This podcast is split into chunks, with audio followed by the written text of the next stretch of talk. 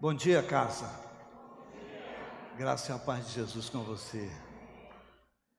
Amém. Abra sua Bíblia no livro de Malaquias.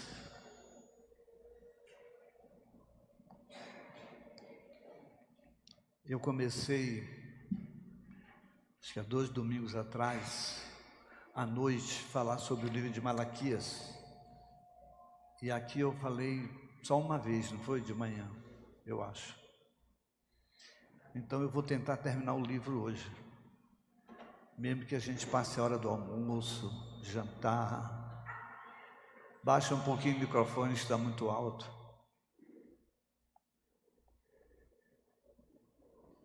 Deixa aberto no capítulo 3. Eu vou ler apenas um verso 7.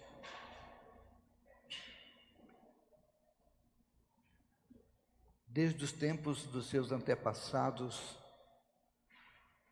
vocês se desviaram dos meus decretos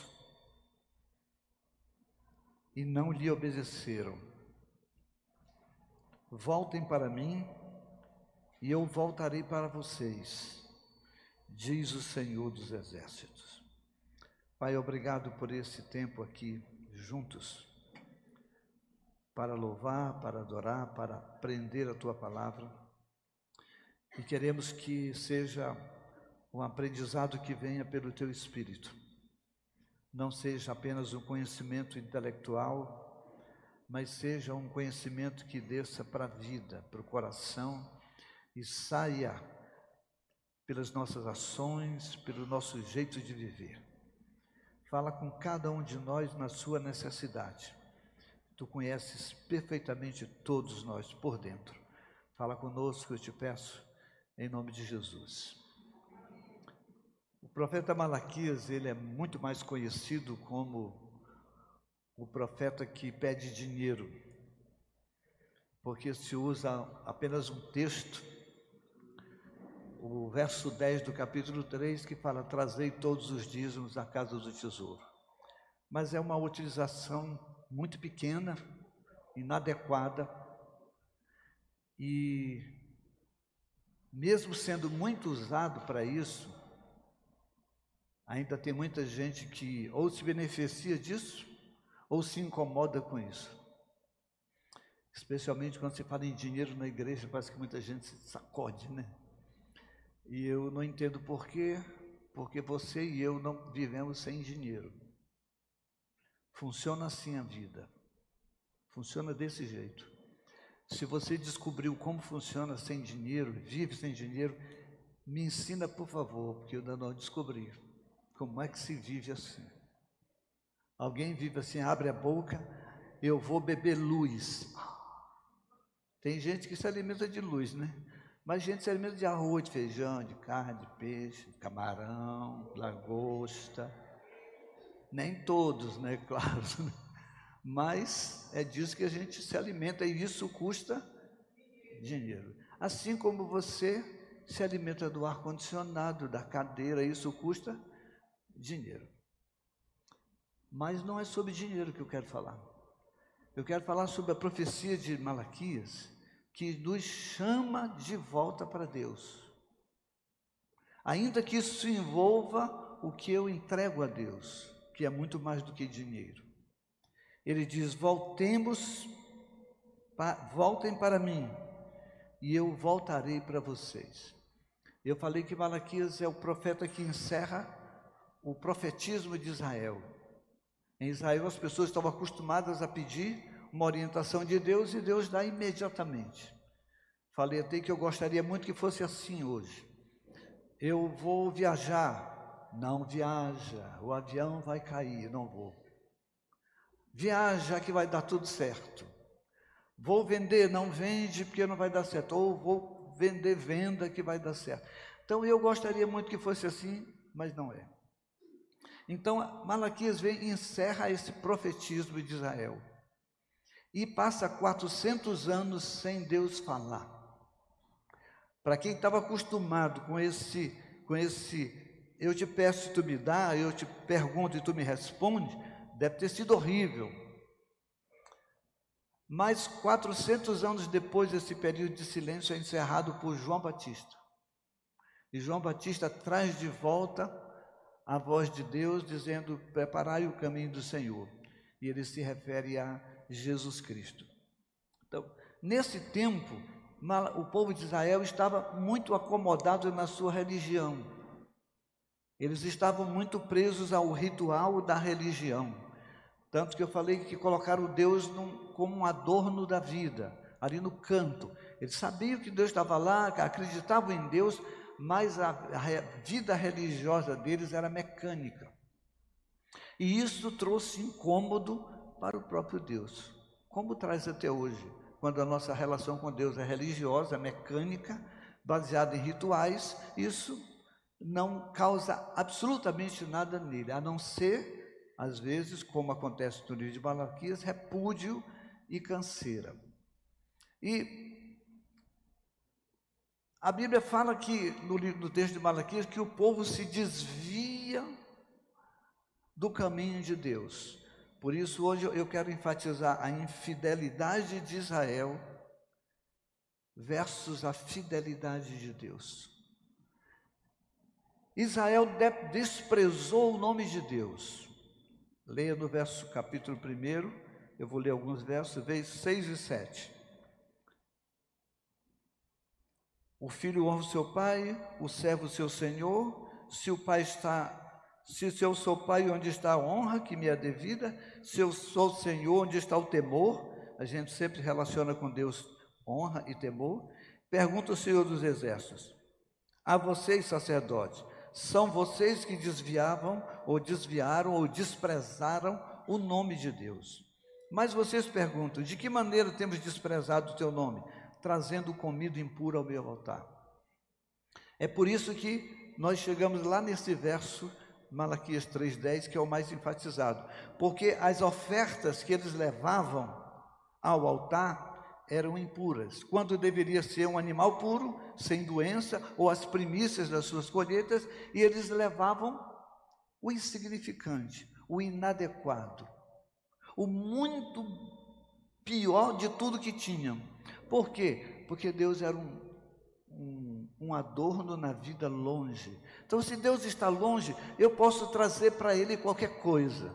Era o que eles imaginavam. E com isso, o texto diz que eles consideravam a mesa do Senhor, verso final 7, ao desprezarem, a, a, ao dizerem que a mesa do Senhor é desprezível, ou seja, tudo que você coloca na mesa, na presença de Deus, era inadequado e por isso consideravam desprezível a mesa do Senhor. Então, era o primeiro ponto, eles desonravam a Deus com as suas ofertas, como muitos de nós fazemos hoje. Damos o pior que temos, o insignificante. Segunda forma que eles, eles mostravam sua infidelidade era através dos sacerdotes. Eram sacerdotes que avalizavam o jeito de viver e as ofertas das pessoas que traziam. Chegavam com um animal doente, o sacerdote sabia que não devia aceitar mais, por causa de uma corrupção, aceitava uma grana para poder avalizar e dizer: essa oferta é boa. Porque eles eram, eles eram a união entre o povo e Deus. Então eles achavam que, em sendo esses que faziam essa mediação, eles podiam avalizar qualquer coisa. Infelizmente, nós assistimos isso todos os dias, todos os dias. Pessoas apresentando qualquer coisa, seja a vida, seja o talento, seja o dom, seja o recurso, qualquer coisa, e alguns dizem, não está bom, é assim mesmo. Não, não é assim mesmo. Para Deus a gente sempre traz o que é o melhor. Ok? Terceiro, eles banalizavam o casamento, e aqui tem um dado importante, porque as igrejas mais, eu diria, mais fundamentalistas, elas abortam ou rejeitam todos aqueles que porventura passaram por um divórcio. Olha, eu sou casado há 45 anos.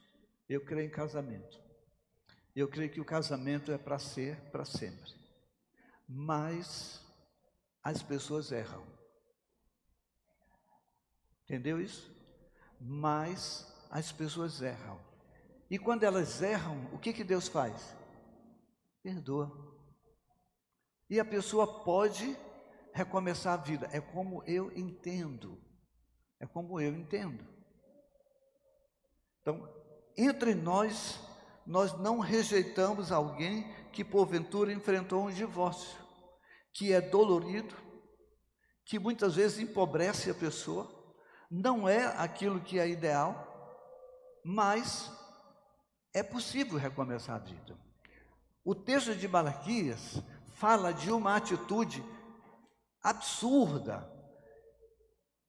O israelita era casado com a mulher da sua tribo, dentro do povo de Israel, mas, por causa de uma bela aposentadoria, por causa de status e por causa de honra, eles deixavam a sua esposa e procuravam uma mulher rica, de uma, de uma família abastada, de outro povo, de outros povos, e com elas se uniam. É exatamente isso que o profeta Malaquias está condenando. Esse casamento por interesse, por, como eu falei, por uma boa aposentadoria, apenas por status. E é por isso que o texto diz que Deus odeia esse repúdio. O meu texto fala divórcio, mas divórcio era uma palavra que não existia para eles. O repúdio era casou e a mulher não sabia cozinhar. Então eles devolviam, mandavam embora. E sem carta de separação. Aí ela não sabia arrumar a casa. E tem muitas mulheres hoje que não sabem cozinhar e não é problema nenhum. Porque ela trabalha fora e paga alguém que cozinhe. Não sabe arrumar a casa, não é problema nenhum. Porque ela trabalha fora e pode colocar alguém que pode arrumar a casa. Não tem problema nenhum nisso. Mas para eles tinham, porque era uma sociedade machista. Para eles tinham. Então, o que eles faziam era simplesmente mandar as, mulheres de volta para casa e o texto diz: dê carta de divórcio, dê uma carta fazendo com que essa mulher seja livre, porque até que ela tenha essa carta, se ela se unir com outro, ela erra. E se outro se unir com ela, também erra. É isso que o texto ensina. Agora, aqui especificamente era um casamento por interesse. Eles banalizavam o casamento, deixavam esposas e filhos por causa de honra, status e dinheiro. Quarto, quarta maneira de serem infiéis a Deus. 2, capítulo 2, verso 13. A outra coisa que vocês fazem, enche de lágrimas o altar do Senhor. Choram e gemem porque ele já não dá atenção às suas ofertas, nem as aceitas com prazer. Eles choravam, eles enchiam o altar de lágrimas, se vitimizavam, porque Deus não o via, mas a vida deles não tinha nenhuma correspondência com a relação de Deus, com, a, com, com o relacionamento com Deus. Então eles imaginavam que, em vivendo de qualquer jeito, Deus ainda assim porque era o Deus de Israel, tinha a obrigação de ouvi-los. Fazemos isso hoje? Fazemos.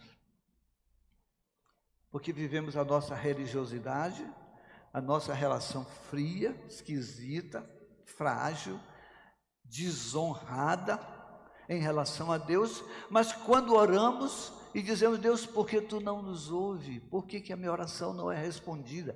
A nossa vida não há nenhuma correspondência com o relacionamento com Deus. Era o que acontecia com eles. Então, eles enchiam o altar de oração e parecia que eles eram as pessoas mais, mais fervorosas e sinceras, e ainda reclamavam: por que tu não me ouve? Por que tu não ouve as minhas orações? Por que, que tu não me responde? Então eles cansavam Deus. Diz assim o texto: verso 17: Vocês têm cansado o Senhor com suas palavras. Quais, eram as palavras? Todos os que fazem mal são bons aos olhos do Senhor e ele se agrada deles. E também quando perguntam onde está o Deus da justiça. Eles tinham uma versão de Deus totalmente equivocada como se Deus avalizasse o mal do outro. Deus nunca avaliza o mal, Deus age com graça e com misericórdia, nunca dizendo: olha, esse mal eu vou dar um jeitinho, vou fazer ele parecer um bem. Eu não creio no Deus que faz dessa forma. E em vivendo em desconexão com esse relacionamento com Deus, eu não posso exigir que as minhas orações sejam respondidas. É por isso que a Bíblia diz aos maridos: olha, as orações de vocês estão travadas por causa do relacionamento com as esposas. Então, conserta isso, que elas se destravam diante de Deus. Está escrito lá em 1 Pedro. Então, se há alguma dificuldade em casa, resolve e volte ao altar de oração, construa de novo esse altar de oração, que é possível que Deus ouça as suas questões. Então, eles cansavam Deus. Tudo isso tinha a ver com a infidelidade de Israel. E isso tudo ela, ela tinha uma correspondência lá nas ofertas. Se a minha relação com Deus é fria, se a minha relação com Deus é distante, Ele é um adorno da vida, o que eu, o que eu trago para Ele é insignificante. O meu louvor é de qualquer jeito. A minha adoração é aquilo que eu tenho. O meu tempo com Deus é quando sobra. Os meus recursos é apenas o, o mais insignificante de tudo. É consequência se a minha relação com Deus está próxima, se eu tenho um relacionamento com Ele de fato que eu compreenda Deus, que eu trate com honra e com temor, aquilo que eu apresento para Ele, o honra e demonstra o meu temor a Deus. E temor não é medo, temor é saber que o que Deus fala, Deus faz. Isso é temor. Então, por tudo isso, por toda essa infidelidade, no capítulo 3, do verso 7, porque eu li, ele diz assim: voltem, voltem para Deus, voltem para mim, diz o Senhor dos Exércitos. Mas vocês perguntam: como voltaremos? Olha, olha a conexão que vai haver aqui. Como eu volto? Ele diz: pode um homem roubar a Deus? A volta mostrava que havia um, um, furto dessa relação, e havia um roubo, sim, mas da minha presença com Deus, do meu relacionamento com Deus, eu estava tirando isso da minha própria vida. Por isso que ele considera esse afastamento roubo. Daí Malaquias dizer, em que roubamos? Nos dízimos das ofertas, porque eles se afastavam tanto de Deus que o que eles traziam era nada. E Malaquias diz: é roubo. É roubo. Eu não estou ensinando você meter a mão no bolso e dar dinheiro para a igreja. Estou dizendo como você deve fazê-lo. Como você deve fazê-lo. Eu não estou ensinando que você vai estar sob maldição se não der. Nós não, eu não creio nisso. O devorador já foi vencido, não tem mais isso. Agora eu creio no Jesus que, que venceu o inimigo.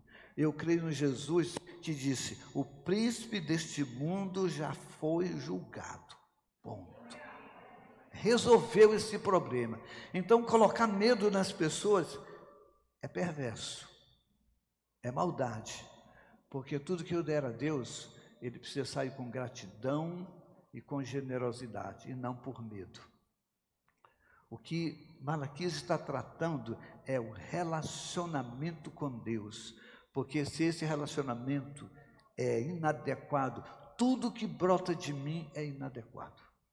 Tudo que brota de mim. E ele diz: Olha, pode um homem roubar a Deus? Contudo, vocês me perguntam: como é que te roubamos? Afinal de contas, eu trago meus dízimos, eu trago os animais, eu sacrifico, eu trago parte da minha colheita, eu faço isso religiosamente. Interessante. É o processo da religião, é a mecânica da religião. Eu apenas cumpro o que a lei diz que é para fazer. Eu faço de forma inadequada, mas eu trago. Ele diz: Isso é roubo.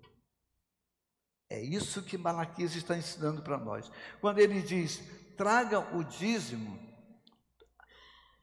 traga o dízimo ao templo do, o depósito do templo, para que haja mantimento na minha casa, é muito mais do que trazer dinheiro. Traz a sua vida, relacione-se com Deus, se aproxime de volta a Deus, dê a Deus o que é devido de você mesmo, da sua mente, do seu coração, dos seus talentos, dos seus dons, do seu tempo, da sua capacidade. É volte para Deus, é muito mais do que apenas dinheiro. Dinheiro é, é pouco.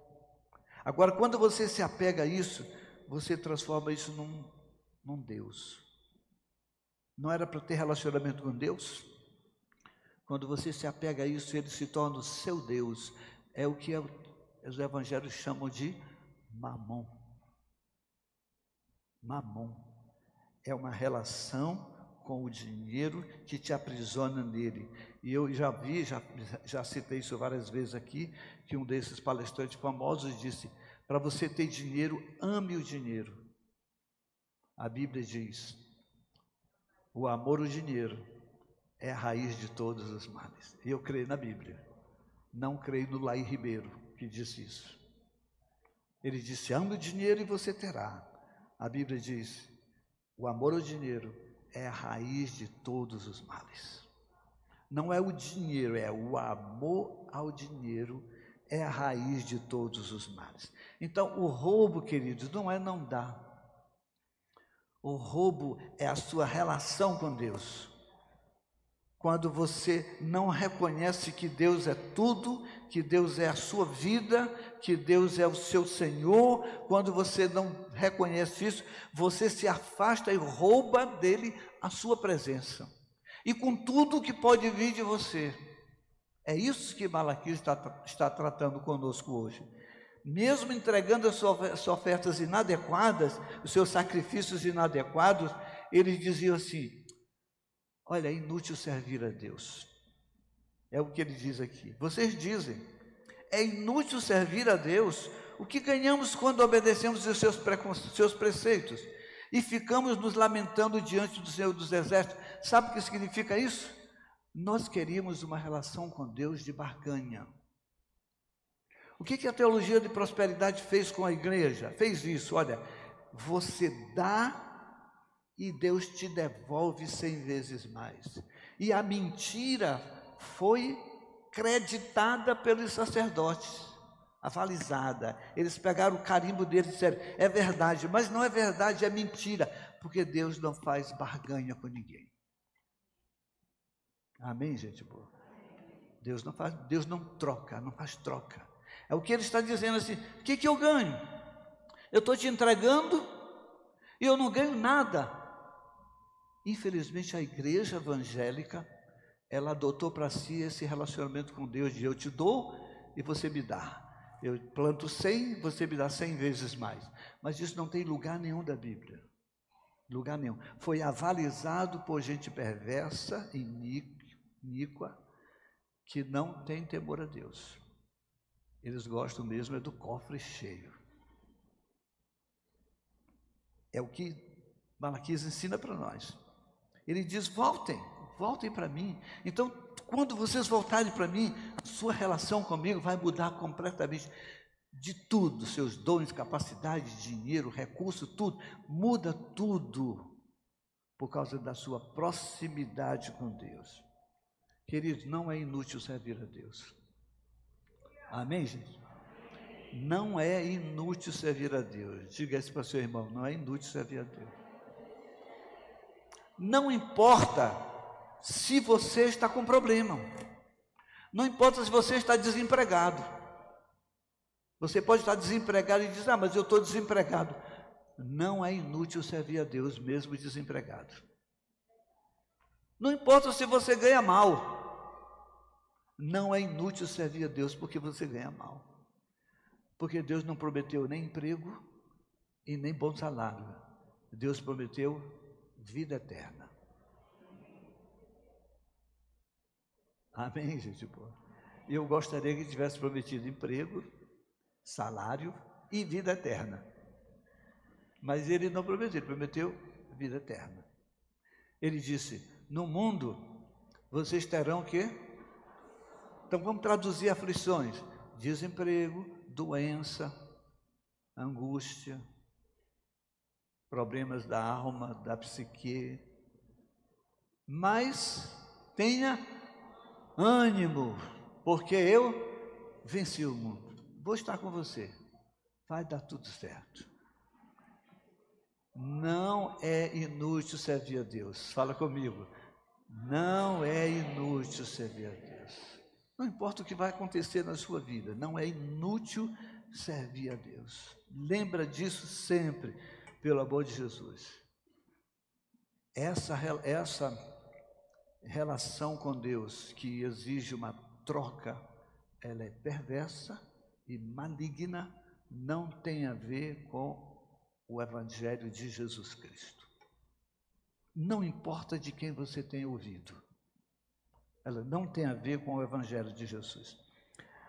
Agora, o que me dá mais alegria nesse livro é porque, se eu fosse Deus, mas eu não sou, ao tratar com o povo que fazia tudo isso, eu mandava eles plantar batata. Mandava para os quintos dos infernos. E diz: Olha, vocês estão rifados da minha presença, eu não quero mais ouvir vocês mais nada. Mas fala assim: graças a Deus, Tomás não é Deus. graças a Deus, porque Deus, sabe o que Deus fala assim? Vejam, eu enviarei o meu mensageiro. É muito bom. Verso capítulo 3, verso 1. Eu enviarei o meu mensageiro que vai preparar o caminho para mim de volta. Vocês se afastaram, mas eu vou fazer o caminho de volta para vocês. É muito amor, gente. É demais. Aí eu pergunto: é inútil servir a um Deus que te ama do jeito que você é? E não do jeito que você deveria ser? É inútil? Não. Eu vou fazer um caminho de volta para eles. E diz: então de repente o Senhor que vocês buscam virá no seu templo, o mensageiro da aliança, aquele que vocês desejam virá, diz o Senhor. Ele estava se falando, falando de quem? Do Messias. Jesus Cristo. Deus é muito bom. Fala, Deus é bom. Eu não presto, mas Deus é bom. Eu não valho nada, mas Deus é bom. Deus é bom. E Ele ainda está prometendo: eu vou resolver esse problema, eu vou trazer vocês de volta através do Messias. Isso é espetacular. Só tem um detalhe: o Messias é diferente de tudo que vocês viram até hoje. Porque ele vai exigir de vocês não mais esse relacionamento frio, essa religiosidade, essa mecanicidade da religião, não. Ele vai exigir um relacionamento próximo. Porque quem suportará o dia da sua vinda? Verso 2. Quem ficará em pé quando ele aparecer? Ou seja, não dá para ficar em pé do Messias com as nossas com a nossa vida com ele lá no cantinho da vida.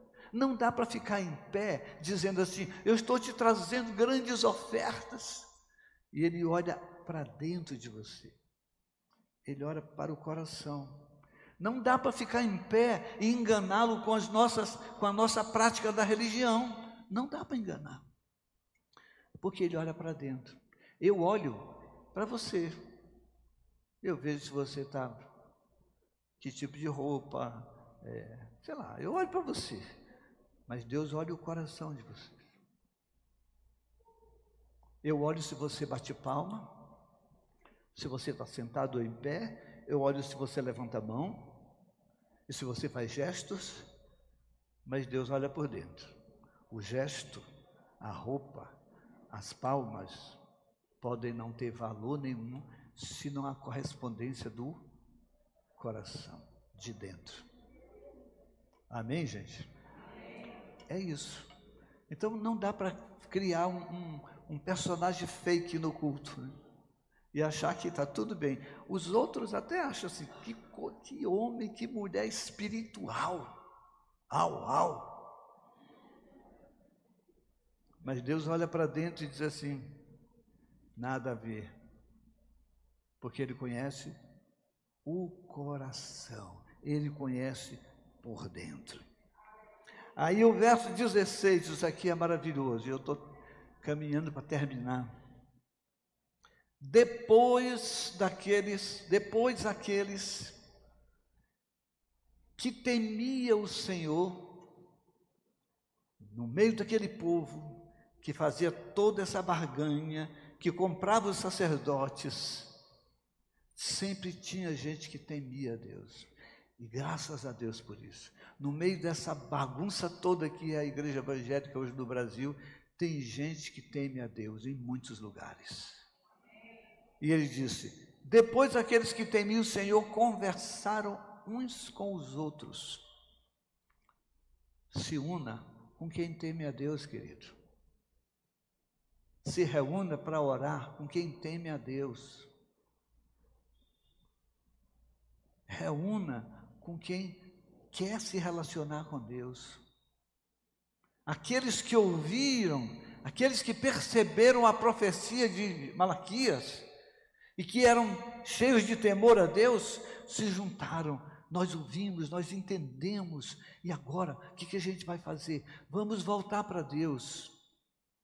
E foi escrito num livro como um memorial na sua presença acerca dos que temiam o Senhor e honravam o seu nome. Gente, isso é espetacular. Quando você volta para Deus, Ele sabe.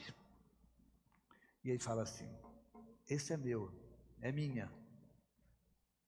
Seu nome está avalizado agora pelo nosso único Senhor e Salvador Jesus Cristo. Não, não é pelo sacerdote da sua igreja, pelo pastor da sua igreja, por Jesus. Foi escrito como um memorial. Não é uma placa que você recebe na igreja ou no seu trabalho, melhor funcionário, nada disso, isso não tem valor nenhum. Eu botei até umas duas que eu ganhei fora esses dias. Porque, não vou falar. Tem coisa que não tem muita importância para mim. E eu olhei aquela placa, falei, ah, isso aqui não presta para nada, quebrei, botei fora. Não diz nada para mim. Assim como muitas outras que eu botei fora. Mas não vou falar, né? Tem gente que se ofende. A minha cabeça é um poço, gente, de coisas que eu não devo dizer. E infelizmente, às vezes eu digo. E minha mulher disse: Tu não podia ter dito. É, mas já foi, já foi, já disse. Agora, já foi. Pois é, então, se você teme a Deus, se una com quem teme a Deus. Se una em oração, para que outros possam vir a temer. Porque Deus é fiel, Deus é maravilhoso. Aí o capítulo 4, fechando. Pois certamente vem o dia ardente como uma fornalha, todos os arrogantes e todos os malfeitores serão como palha, diante da presença de Deus. Gente, isso aqui não fala do inferno, pelo amor de Deus. Porque quando fala em fogo e arder com palha, crente parece que tem um prazer, o um inferno vai engolir. Não, ele está falando da presença de Jesus. Ele identifica o ouro e a palha. Ele identifica o que é bom e o que é ruim. É apenas isso, pelo menos como eu entendo. Não é assim, ah, Jesus vai vir, vai mandar muita gente para o inferno. Não, Jesus veio e perdoou a todos. Um crente não dá nem amém, porque ele quer que alguns vão para o inferno. E eu quero que o povo vá para o céu, gente. O que vai acontecer não é responsabilidade minha, mas a minha vontade é essa. Meu desejo é esse. Então, todos os arrogantes, os malfeitores, eles serão identificados. Eu estou fazendo uma transliteração aqui. Serão identificados naqueles dias. E tudo que eles vivem, as suas obras, os seus recursos, seus dízimos, as suas ofertas, os seus talentos, a sua adoração, vai ser queimado, porque é nada. Não serviu para nada, não agradou a Deus. Não sobrará raiz ou galho algum. Mas para vocês, mesmo que estejam desempregados, mesmo que estejam doentes, mesmo que estejam em aflição, mas que reverenciam, reverenciam o nome do Senhor, o sol da justiça se levantará, trazendo cura em suas asas.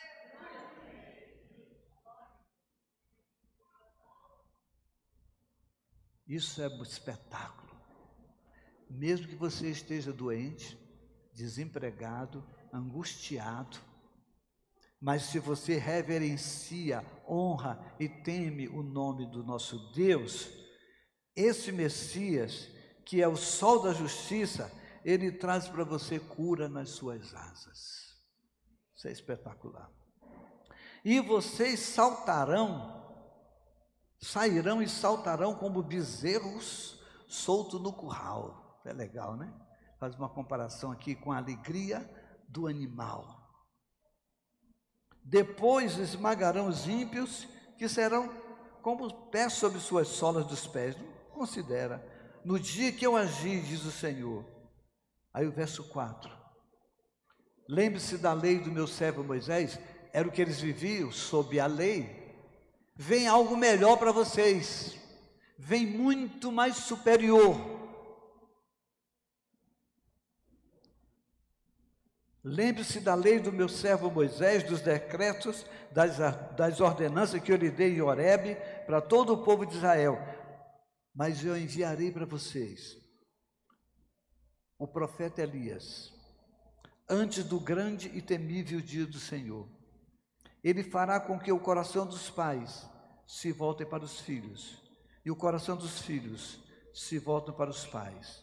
O contrário, eu virei e castigarei a terra com maldição. A promessa de Deus mostra, sabe o que? A sua fidelidade. Quando nós somos infiéis, o que, que Deus faz? Ele continua sendo fiel. Eu me torno infiel, mas Deus não. Deus não muda. Ele não sofre nenhuma variação ele não fica com problemas emocionais por causa da minha infidelidade, por causa do meu erro. Ele continua sendo Deus e ele continua me amando. Ele continua me tratando com misericórdia, continua me tratando com graça, até que eu compreenda isso. Até que eu compreenda isso. Mas é necessário compreender. E ele fará com que o coração dos pais se volte para os filhos. Queridos, se você tem uma relação séria com Jesus, ela se mostra na sua relação com o outro. Deu para entender? Não é uma, uma relação religiosa. Você e Deus por isso que tem uma música que eu não suporto que diz: agora é só eu e Deus e mais ninguém. Não existe só eu e Deus e mais ninguém. Existe eu e Deus e o outro. A relação é assim: eu e Deus e o outro. É o que ele fala. Ele fará com que o coração dos pais se volte para os filhos. Pais, ainda que o seu filho, preste atenção ainda que o seu filho venha se desviar do, do Senhor, mas o seu coração sempre deve se voltar para Ele. Amém, gente? Deu para entender? Não, meu filho, não. Não, não importa o que ele venha fazer na vida, não importa mesmo, mas o seu coração deve amá-lo até o fim, porque o amor cobre multidão de pecados. O amor atrai, o amor dura para sempre. Isso é o amor de Deus, gente. Isso é o amor de Deus. O sol da justiça vai brilhar, o sol da justiça é Jesus. O sol da justiça é Jesus. E concluindo, Malaquias fechou a boca de Deus com a sua profecia, mas João Batista traz o caminho de volta e esse caminho é Jesus. A mensagem de Malaquias foi: voltem para Deus. E a única forma de voltar para Deus não é pela igreja evangélica, não é pela igreja católica, não é por mais ninguém, só tem um caminho que é Jesus Cristo. Deus abençoe vocês.